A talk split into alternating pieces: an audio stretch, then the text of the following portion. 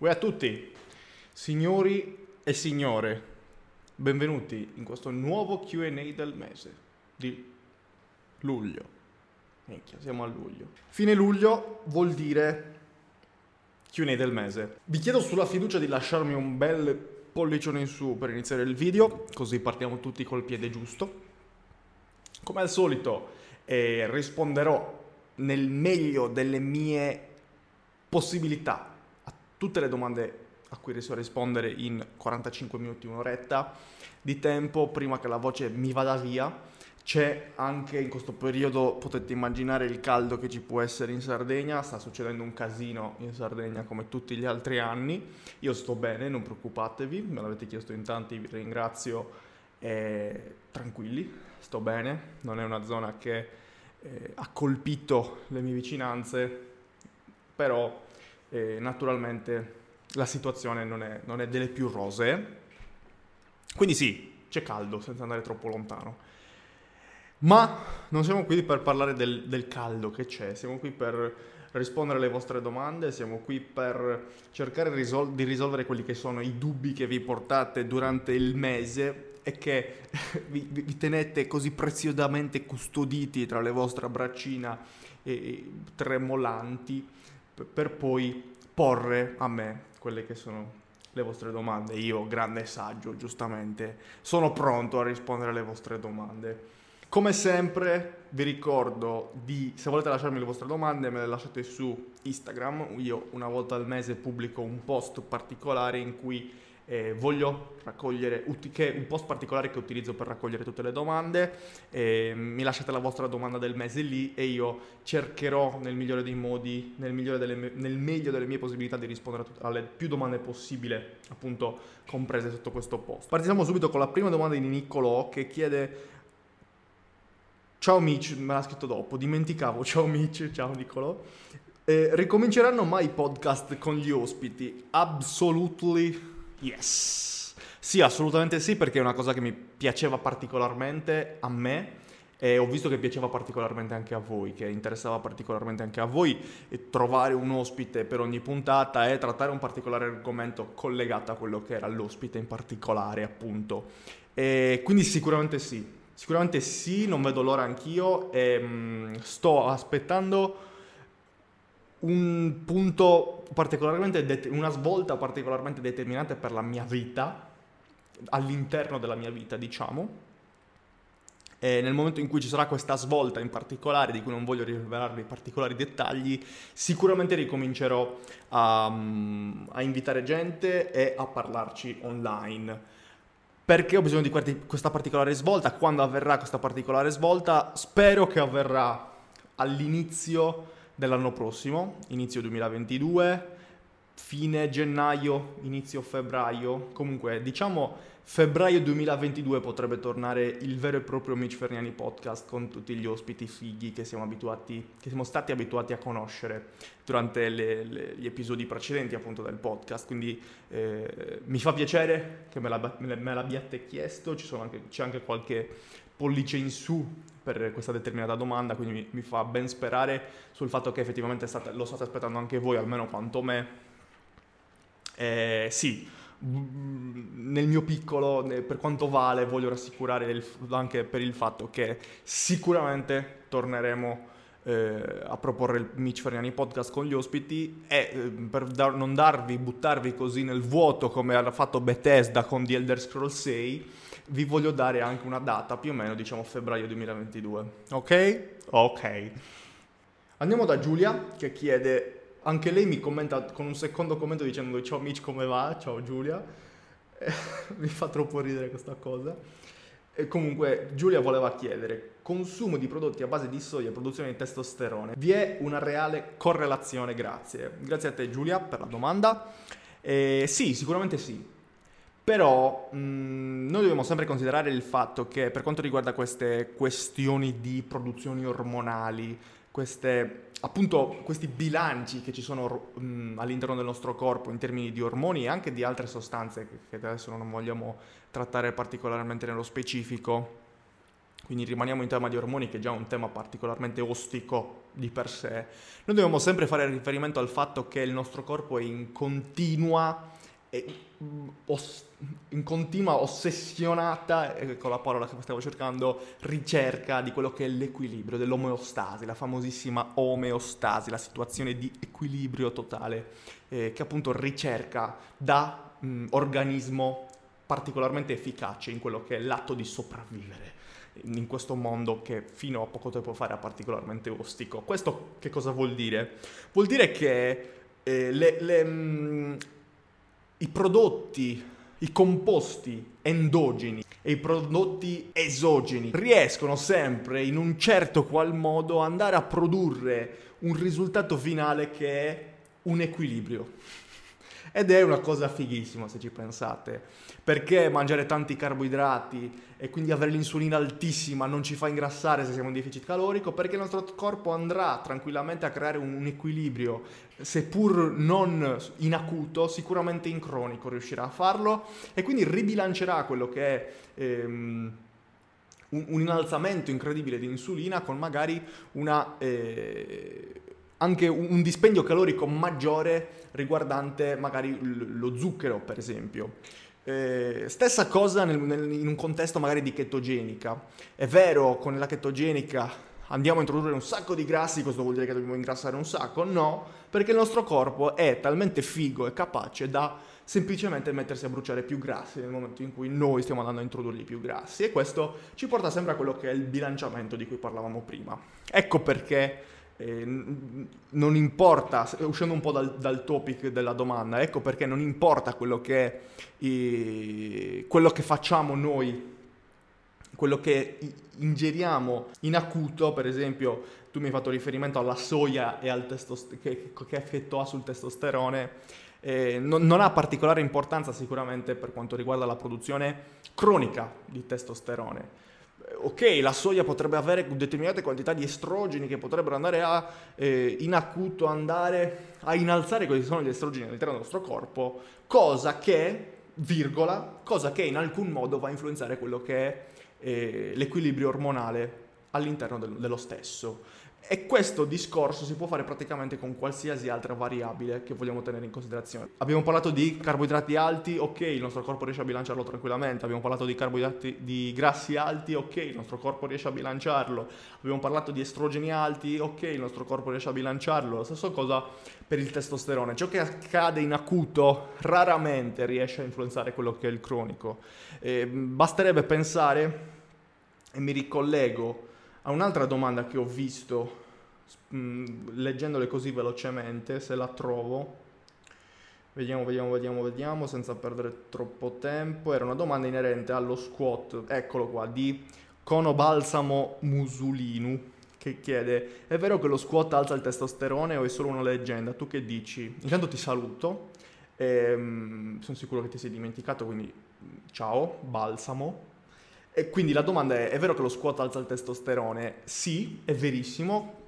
Come dice Lorenz ottantasette, che risponde al tuo commento, è verissimo eh, il fatto che non è lo squat in sé, ma è il grande numero di muscoli coinvolti nel determinato esercizio che eh, porta il nostro corpo in acuto a produrre una determinata quantità di testosterone, magari sopra quella che è la media cronica a cui si è abituati a, sottosta- a, a, a stare, diciamo. Eh, ma ricollegandoci al discorso precedente, questo non vuol dire in alcun modo che noi in cronico avremo una um, produzione di testosterone così tanto elevata per tanto tempo, all'infinito, per sempre. No, non basterà, eh, se no basterebbe ehm, per, per esempio nelle terapie di testosterone basterebbe andare a fare una dose di testosterone un, una volta all'anno e avremo il testosterone elevato per sempre. Naturalmente non funziona così. Le terapie di testosterone funzionano ehm, se fatte in cronico, quindi una volta, due volte a settimana, determinati quantitativi. Sicuramente fare squat una volta a settimana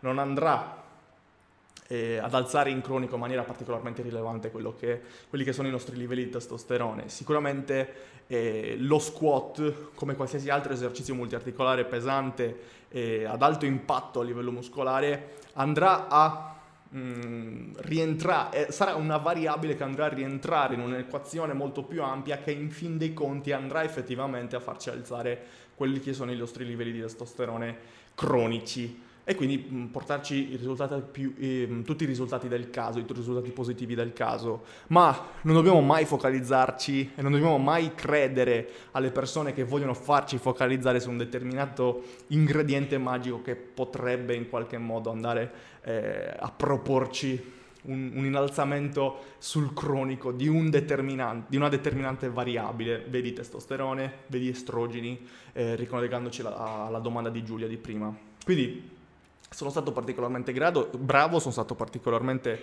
sono particolarmente orgoglioso del mio lavoro perché sono riuscito a rispondere due domande in una che, che sembravano così distaccate l'una dall'altra. Bra- bravo, pat pat. Tra l'altro, non so se avete notato, piccolo spot pubblicitario, maglia, cappellino Kaizen, ho anche i pantaloncini, voi non ci credete, ma ho anche i pantaloncini, oggi sono tutti... Sto andando in giro sempre targato Kaizen perché è una figata questa roba. E se vi interessa ci sono ancora dei prodotti disponibili nel sito, ve lo lascio come sempre in descrizione, usate il codice scontomici, avete anche un bello sconticino sul totale del carrello. Mi sembra che fosse tra l'altro carrello con una spesa superiore ai settanta euro, c'è anche la spedizione gratuita, quindi una figata colossale anche sotto quel punto di vista. Andiamo avanti da Splissette, molto bellina questa domanda, come vedi il fitness tra dieci anni? Che questa è una domanda tosta, porca zozza, è difficile rispondere così su due piedi, ehm, volendo il fitness è, è, è una, una roccia ed è difficile che cambi in sé il, il termine fitness, è difficile che cambi, ed è molto più semplice, molto più facile, e penso che questa fosse rivolta... Eh, intendessi questo con la tua domanda, che, che cambi quello che c'è attorno, quello che è il concetto di fitness, perché secondo me il concetto di fitness non cambia e non deve cambiare neanche tra dieci anni. Il concetto di fitness rifa- rimane quello di, della ricerca della forza, della salute, della costruzione muscolare, per non solo per promuovere ehm, quella che è l'estetica del corpo, cosa particolarmente importante anche a livello psicologico, ma anche per promuovere ehm, la salute in toto del corpo, un corpo muscoloso e un, cor- un corpo più sano, eh, naturalmente rimanendo nei, ri- nei limiti del, um, della fisiologia umana. Quindi è questo per me il fitness, massimizzare eh, quella che è la fisiologia umana per trarne...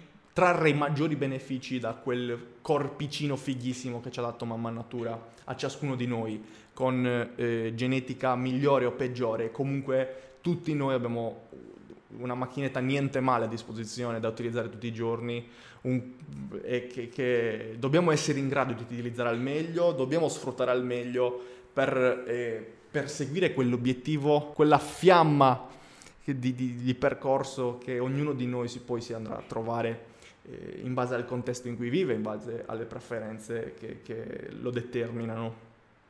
Quindi come vedo il fitness tra dieci anni? Il concetto di fitness lo vedo esattamente uguale. E quello che c'è attorno al fitness, ho paura di risponderti, ho un sacco di paura, perché mh, sicuramente ci sarà più consapevolezza, perché c'è già tanto, in questi anni, da uno o due anni a questa parte c'è già molta molta più consapevolezza. Eh, in termini di quello che è il vero fitness, quello che non è il vero fitness, quello che ci volevano proporre essere il vero fitness non lo è più, e quindi sì, qualcosa secondo me sta cambiando, però è anche vero che con l'aumento della luce c'è anche un'ombra maggiore creata, e quindi dobbiamo stare attenti. Potrebbe essere semplicemente che non cambia assolutamente niente perché tutto rimane in equilibrio, ed è la cosa che mh, penso sia più plausibile a questo punto. Meglio augurabile per noi, anche sotto il punto di vista, perché migliorare sotto il pun- questo punto di vista sarà molto molto difficile, perché ci saranno sempre le persone che vorranno fare più soldi, eh, ci saranno sempre le persone che vorranno approfittarsi dell'ignoranza del prossimo. Ci sono sempre state dal, dall'inizio dell'umanità e non ci saranno, sicuramente non spariranno tra dieci anni, però è anche vero che con l'aumento di queste persone c'è anche, in, sta iniziando anche ad aumentare quello che è il, um, il lato opposto, gli Avengers in qualche modo si stanno formando, non ti so dare dei nomi, chi siano questi Avengers, però qualcosa si sta formando, è il combattimento in atto a tutti gli effetti. Eh, io penso che tra dieci anni sarà tutto uguale, molto molto sinceramente. Eh, con l'aumento della, dell'oscurità, con l'aumento della luce ci sarà anche un aumento dell'oscurità, che e queste due forze continueranno a bilanciarsi a vicenda. Secondo te, secondo voi, scrivetemelo qua sotto nei commenti, perché questa è una domanda particolarmente eh, poco oggettiva, è molto soggettiva, e mi farebbe piacere anche pensare quella che è la vostra elaborazione in merito a questo particolare discorso. Andiamo avanti da Seba. Ciao Mitch, mi potresti spiegare quali sono le differenze tra Skull Crusher e French Press? Grazie mille. Allora, sinceramente io non ho mai, non sono mai andato a cercare una definizione in particolare in merito, ma eh, ho sempre tratto una conclusione basandomi su quella che è un, un, un, un ragionamento particolarmente logico, almeno nella mia testa. Skull Crusher cosa vuol dire? Spaccacranio. E quindi, ecco, io, la mia interpretazione di spaccacranio è: essendo un esercizio per i tricipiti, devo per forza di cose andare in flessione di avambraccio per poi poterlo estendere. Quindi quella flessione di avambraccio avverrà portandomi il manubrio o il bilanciere o qualsiasi cosa voglia portarmi eh, addosso, sarà nella linea del, del cranio, fronte, naso, bocca, potrebbe essere anche collo, a seconda della variante che vogliamo utilizzare. Mentre la French Press eh, si pone una maggiore flessione dell'omero, si impone una maggiore flessione dell'omero, il che risulta nel portare il peso lontano dal cranio, par- nel particolare dietro a questo punto, eh, e quindi andando a sfruttare maggiormente quello che è anche il, momento, il movimento di, di flessione, di flesso-estensione, di estensione se vogliamo, del tricipite. Quindi ecco, se, secondo me, secondo la mia interpretazione, almeno quando parlo di French Press o di Skull Crusher, che cosa vado a intendere? Eh, Skull Crusher ti, ti, è un simil spaccacranio, ti, ti, ti spacchi il cranio, potrebbe essere chiamata ghigliottina, potrebbe essere chiamata spaccanaso, spaccabocca, quello che vuoi, ma comunque il peso va verso il cranio, mentre la French Press lo, lo salta in qualche modo, anche se... volendo, adesso che ho parlato di ghigliottina, potrebbe essere semplicemente che French Press fa riferimento alla ghigliottina utilizzata per t- tagliare la testa a tutti quei simpaticoni aristocratici del, cos'era, milleottocento, e allora potrebbe fare riferimento alla ghigliottina, però queste cose non, non penso che siano ter- cose così elaborate per dare il nome di un esercizio, e, e quindi è, è così che l'ho sempre interpretata. Credo di non aver detto una cazzata particolarmente grossa, quindi ti, ti, se dovessi mai parlare di Skull Crusher o di French Press, sappiate che questa è la differenza che nella mia testa esiste.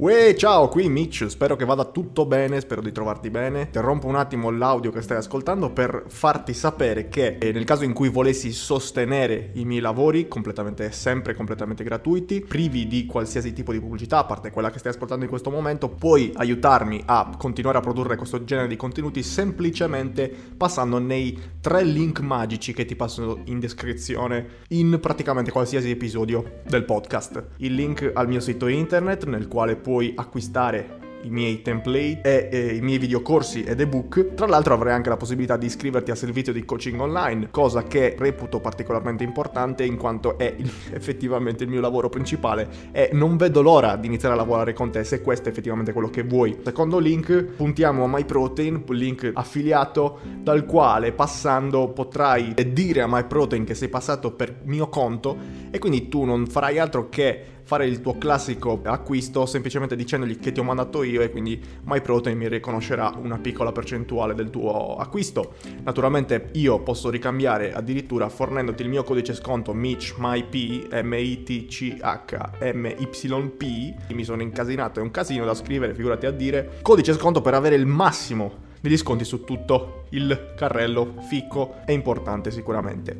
Ultimo, non per importanza, il link al sito di Nerd Training Gear, azienda di attrezzatura per sala pesi che appunto fornisce prodotti di qualità altissima per la tua home gym e sala pesi. Naturalmente, se stai cercando attrezzatura per il tuo parco giochi, questo è il mio sicuramente primo consiglio, la prima tappa che ti consiglio di fare è appunto il sito di Nerd Training Gear. Anche per questo link in descrizione. Ti ringrazio per essere rimasto fino a qui, ti auguro un buon ascolto e ciao, grazie.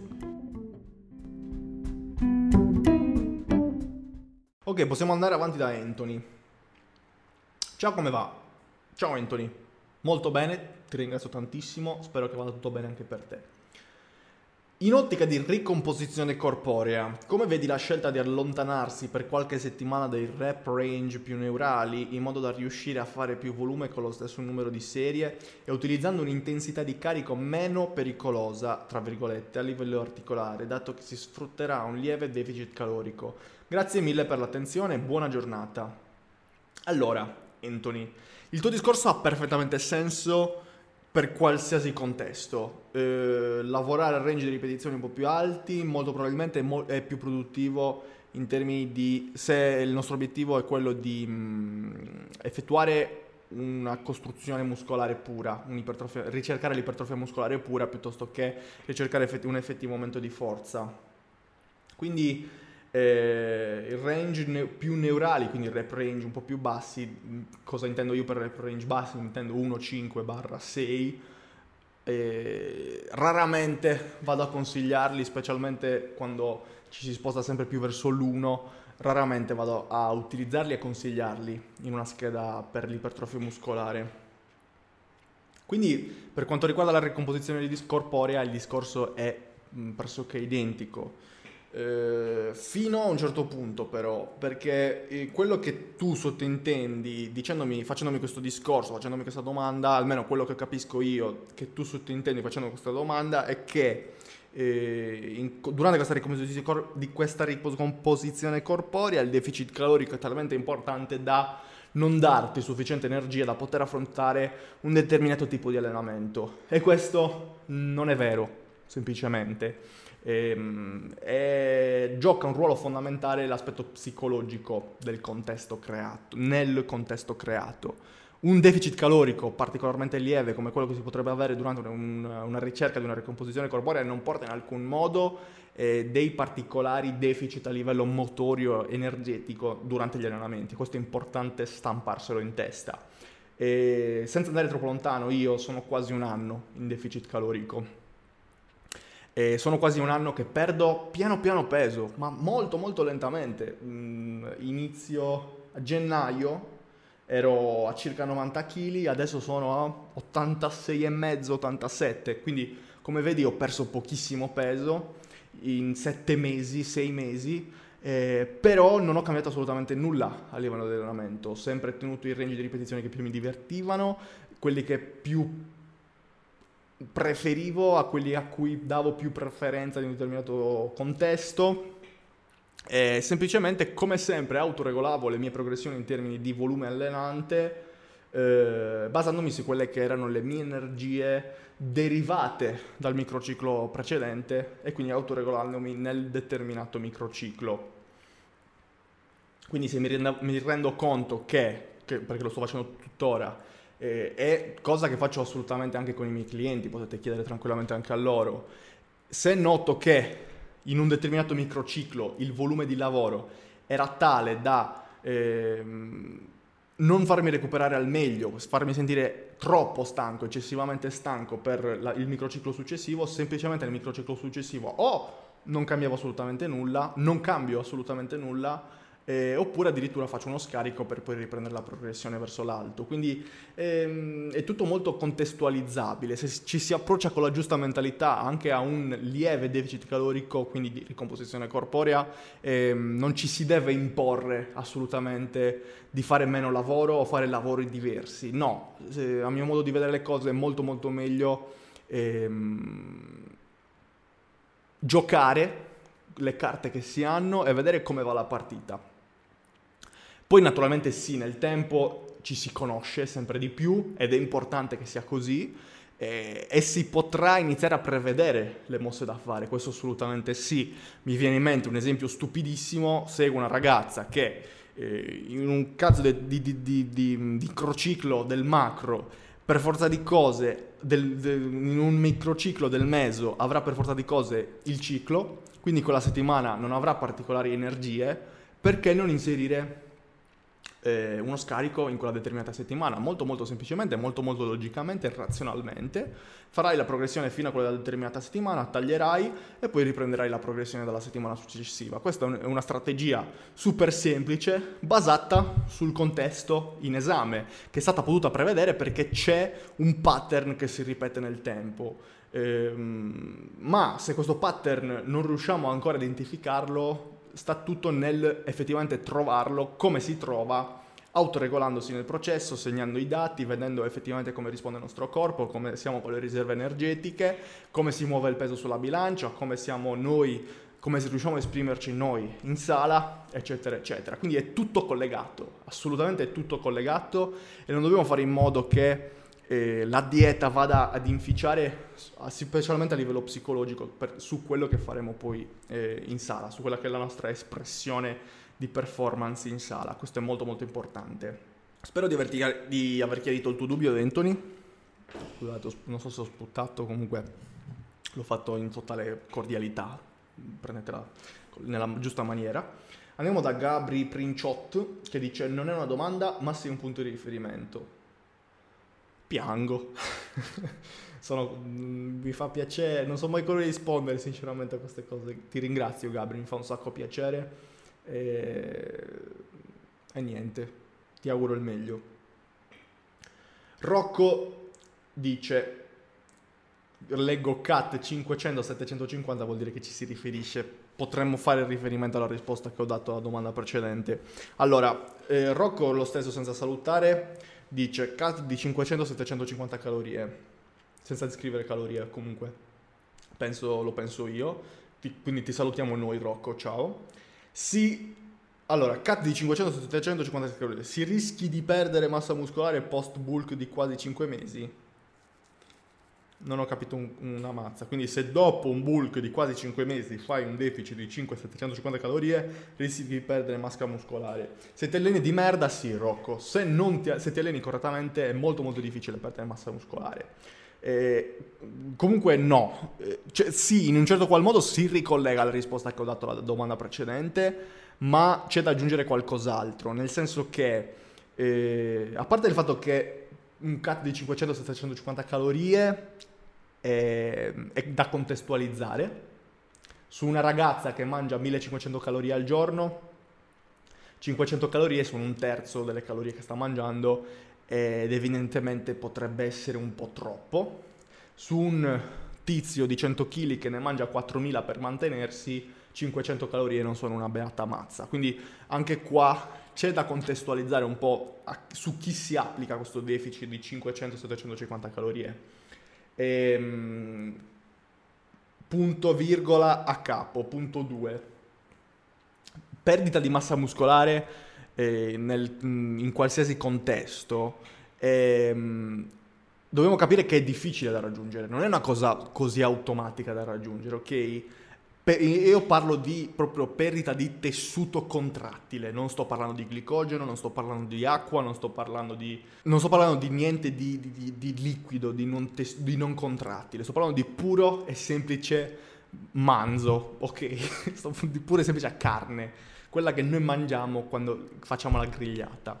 È molto molto difficile che quella, eh, quella massa di tessuto vada a degradarsi eh, anche con un deficit calorico particolarmente importante. Quando può succedere una cosa del genere? Quando siamo a livelli di percentuale di massa grassa particolarmente bassa.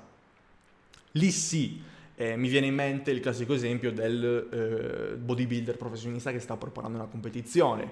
Lì sì, è normalissimo andare eh, a spingersi in determinati livelli in cui c'è effettivamente una perdita di massa di tessuto contrattile, perché ci si sta spingendo a livelli che non sono più fisiologici, ci eh, si sta spingendo il nostro corpo a uno stato di sopravvivenza che lo vede partecipe, lo, re, lo vede protagonista di una vera e propria battaglia a livello di eh, dove andare a prendere l'energia, eh, da quale tessuto andare a prendere l'energia per svolgere quelle che sono le attività quotidiane. E non parlo di attività quotidiane fare un carro con i bicipiti, parlo di attività quotidiane come il semplice eh, grattarsi il naso o fare due passi, perché a quel punto lì tutto diventa particolarmente ostico da intraprendere.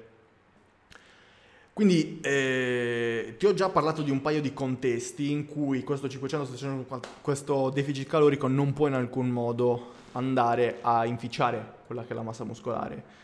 Eh, ti ho detto che se ti alleni bene è molto difficile, ti ho detto che se hai una percentuale di massa grassa eh, normale, quindi un dodici, quindici, sedici, venti per cento di massa grassa e oltre, sarà sempre più difficile, più sei grasso, eh, andare a perdere tessuto muscolare in deficit calorico, perché abbiamo tutte le riserve di energia mh, all'interno del nostro corpo, le riserve di energia utili all'interno del nostro corpo per svolgere anche gli allenamenti. Tutto sta non più nel identificare il deficit calorico come il principale promotore di quello che succederà nel nostro corpo, ma Ehm, spostare il focus su quelli che sono gli allenamenti. Se noi saremo in grado di allenarci correttamente, siamo in grado di esprimerci al massimo, saremo in grado di portarci a casa sempre eh, delle progressioni intelligenti in sala pesi, una scheda intelligente, una, una selezione di esercizi intelligente, delle buone progressioni, delle, una buona enfasi in quello che è l'allenamento, allora lì sarà molto molto molto difficile andare a perdere effettivo tessuto muscolare, e questo è importante capirlo. Non mi stancherò mai di dirlo, non stanchiamo, non eh, mettiamoci in testa che in deficit calorico farò cagare a prescindere in palestra, perché non è normale, vuol dire che c'è qualcosa che non va, vuol dire che magari quel deficit calorico è troppo elevato, vuol dire che sto, facendo, sto eh, puntando a fare le cose un po' troppo in fretta, vuol dire che magari non sto dormendo, non sto dando particolare priorità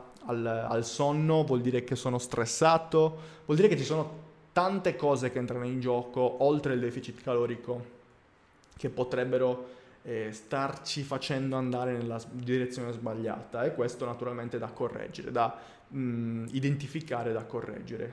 Quindi andiamo da Narciso, che non saluta, neanche lui. Cosa avevate questa volta? Era, vi, siete, vi si è incancarata il ditino, non potete scrivere ciao. Ciao Narciso, buonasera, buongiorno. Eh, ma è vero che l'utilizzo di fat, far grips, penso che intenda il fat grip, perché lo fate vedere l'altro giorno su Instagram, eh, che me le sono prese su MyProtein particolarmente, le sto usando un sacco in allenamento, sono una figata, ve le consiglio. Eh, magari vi lascio il link in descrizione, ricordatevi come sempre che avete il codice sconto MitchMyP se volete anche sostenermi. Eh, dice Narciso aiu- che queste fat grip aiutano a ridurre infiammazioni varie del polso e eh, sarebbe consigliabile rispetto a dei polsini, per esempio. In merito ho sentito parzialmente il parere di Ivan Martellato, mi dispiace non so chi sia, in un post che fece. Eh, è un, un attrezzo diverso rispetto al polsino. Il polsino previene la flessione, del, l'estensione, scusatemi, del, del polso. La fat grip ti permette invece, essendo una presa più grossa, più grassa, di eh, posizionare già a priori il polso in una maniera più fisiologica, senza andare a spezzarlo. È molto molto difficile spezzarsi il polso con um, la fat grip, perché vorrebbe dire che hai tutto il peso sulle dita e stai sbagliando effettivamente qualcosa in quel punto, in quel momento lì. Quindi sì, la fat grip ti permette di tenere il polso in una ma- modalità più neutra, ti permette di fare più pressione sul carpo, su- su- sicuramente meno sul, sul, sulle le falangi, ti porterà a sforzare meno quelli che sono anche eh, i muscoli che, che fanno muovere le ditina, per esempio, che fanno muovere le, il polso. E questo andrà direttamente a beneficiare anche sotto il punto di vista di particolari infiammazioni. Quindi sì, eh, non dico che è meglio dei polsini, perché sono due cose diverse e si utilizzano per cose diverse, ma è sicuramente un, un ottimo modo per andare a, a sviluppare degli allenamenti per quanto riguarda i piani di spinta verticale e orizzontale. E ne sto traendo un sacco di benefici, mi stanno piacendo un sacco, magari potrei parlarvene in un video a parte, fatemi sapere se vi interessa approfondire l'argomento. Claudio a questo punto ci chiede: ciao Mitch, ciao Claudio, domanda un po' off topic, cosa stai leggendo in questo periodo? Cosa ti ha spaccato il cervello? Utilizzo questo termine per indicare qualche nuova conoscenza di cui ero all'oscuro e mi fa dire wow! Eh, ti deluderò, non, non sto leggendo niente di spaccacervello sinceramente. Ehm, raramente mi troverai con una risposta pronta e scattante a questa domanda, perché io non sono un lettore accanito di determinati libri, a, me, a patto che non siano i miei pilastri fondamentali di cui vi ho parlato sempre un sacco, ma sono un un po' un, un, come si dice, pizzico, stuzzico un po' da, da varie fonti contemporaneamente. Ho il cervello che si annoia in fretta e ho bisogno di tenerlo attivo, e più che di lettura mh, mi faccio sempre una grossa sorpacciata di video, di podcast, eh, non più di audiolibri, però fino a, un certo, fino a poco tempo fa mi stavo leggendo, stavo ascoltando un sacco di audiolibri, perché mi permettevano di fare, continuare a fare quello che faccio quotidianamente, ma, ma con una, una fonte di, una fonte audio sempre presente nel, tra le mie orecchie. E, ripeto, gli audiolibri da un po' li, ho, li sto evitando, perché mi ero rotto le balle di, di vedermi proposti le solite cose di crescita personale che, arrivato a un certo punto della vita, ti fanno rendere conto di essere una marea di eh, buoni propositi. Quindi non ho un, un libro da, di, nel momento di farti dire wow. L'unico libro che sto leggendo in questo momento, che ogni tanto mi vado a riprendere, che è praticamente la mia, la mia Bibbia, Eh, pensieri di Marco Aurelio, che non c'entra assolutamente niente con il fitness, o comunque sì, c'entra, però non penso che fosse la domanda che, la risposta che ti volevi, che volevi sentire. Eh, sono pieno di libri qui in studio, ho tutti letti, eh, tutti consigliati, perché sì, è difficile che anche il libro più brutto non ti dia una nozione interessante. Per esempio, guardo la mia destra e ho Scienza e sviluppo dell'ipertrofia muscolare di Schoenfeld, ho The Squat Bible di Aaron Horschig, ho mm, Sono cieco, non vedo, ho il, il più classico Periodizzare l'allenamento di Buzzichelli e Bompa, e Anatomia funzionale, i tre volumi, ho il, il manuale di powerbuilding di Filippo, ho il mio manuale che ho stampato, la mia guida, la mia um, scienza in sala pesi.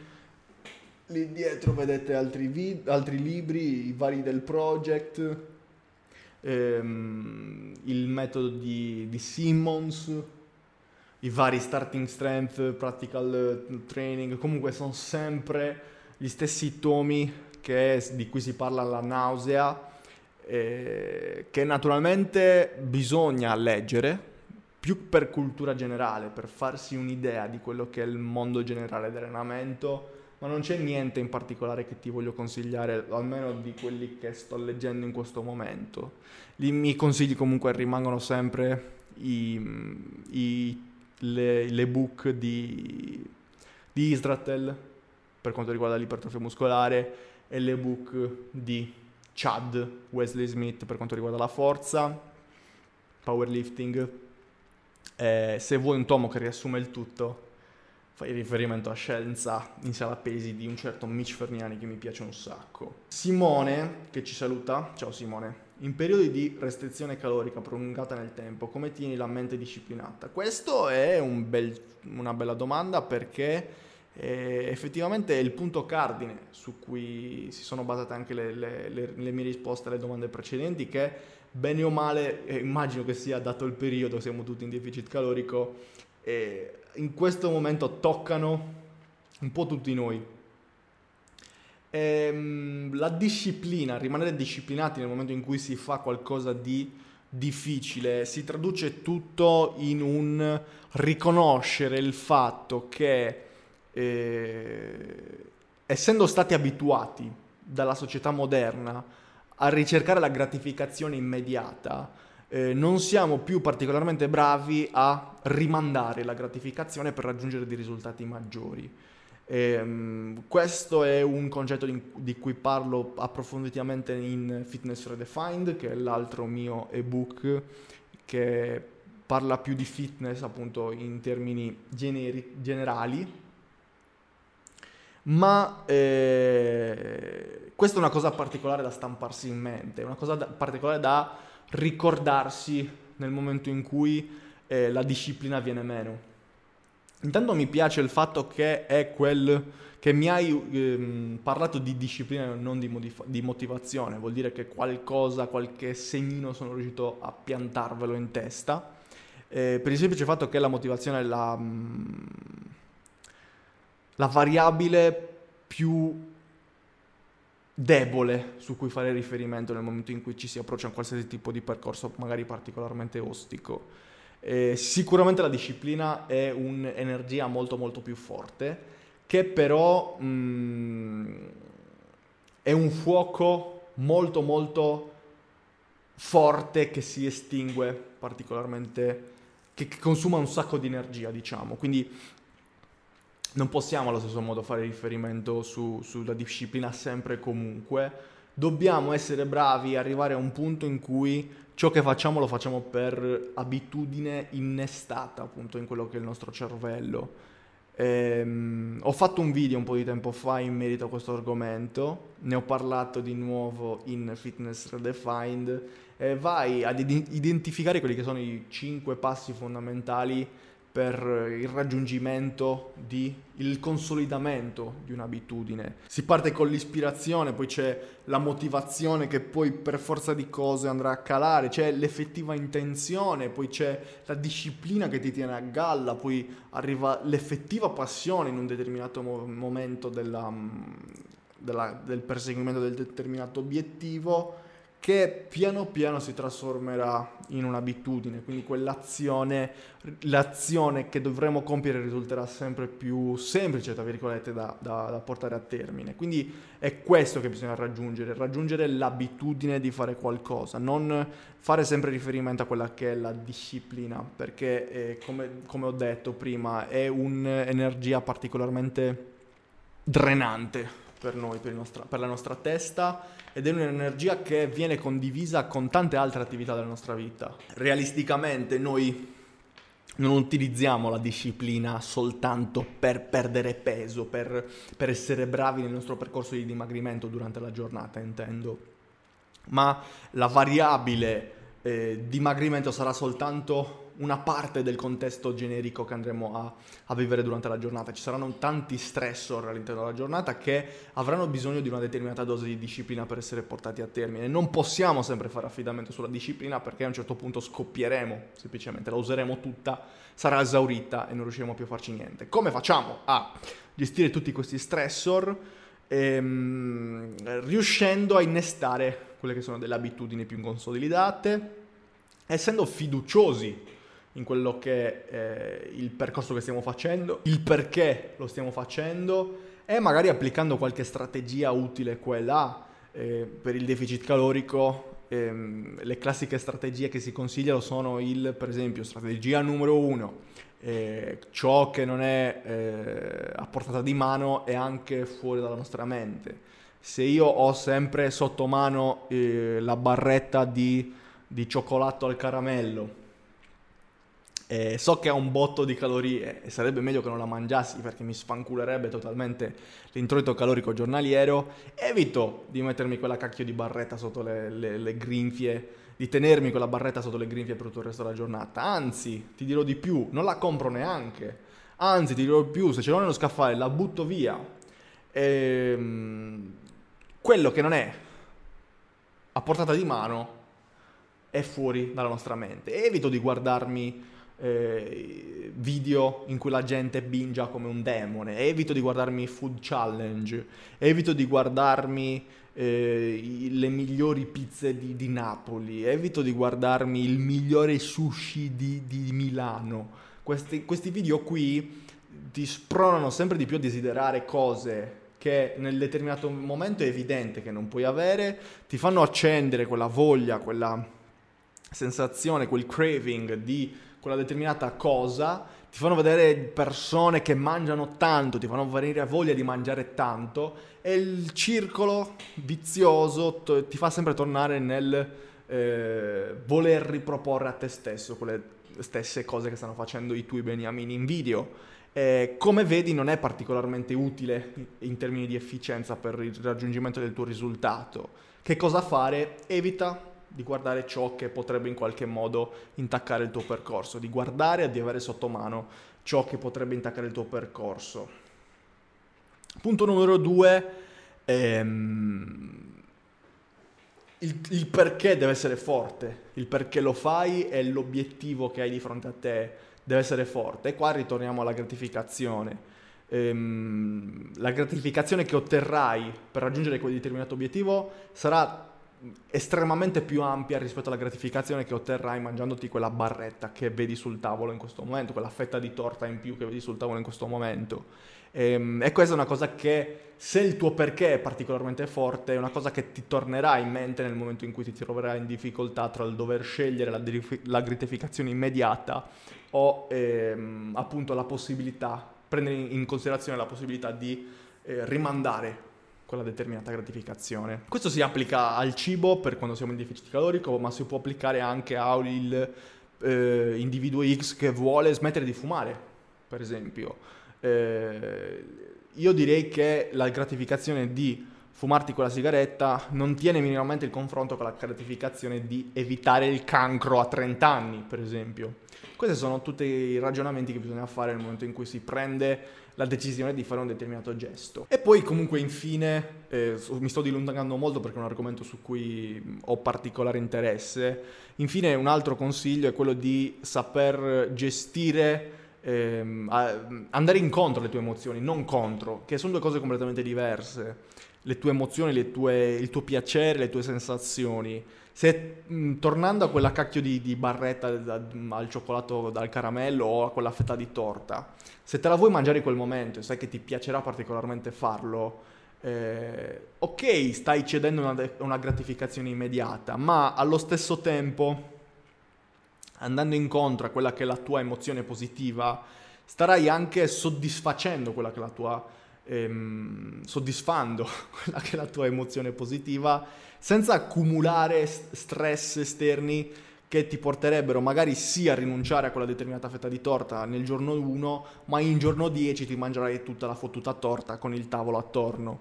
Quindi anche saper andare incontro, appunto, come dicevo prima, alle emozioni piuttosto che contro, eh, risulta essere un, una strategia sicuramente molto molto efficace. Il tutto alla fine si traduce in trovare un equilibrio e avere un forte perché in quello che stiamo facendo. E, ripeto, sono particolarmente contento che mi hai parlato di disciplina, però non puoi sempre fare affidamento sulla disciplina. E cerca di costruire un'abitudine. Sicuramente ne parlerò comunque a breve su Instagram con quei mini articoli che vi stanno piacendo tanto. E sicuramente vi consiglio di, di seguirmi lì, perché sto riuscendo a esprimere dei concetti che tipicamente in un video come questo o in altri tipi di post su Instagram non sarei riuscito a esprimere.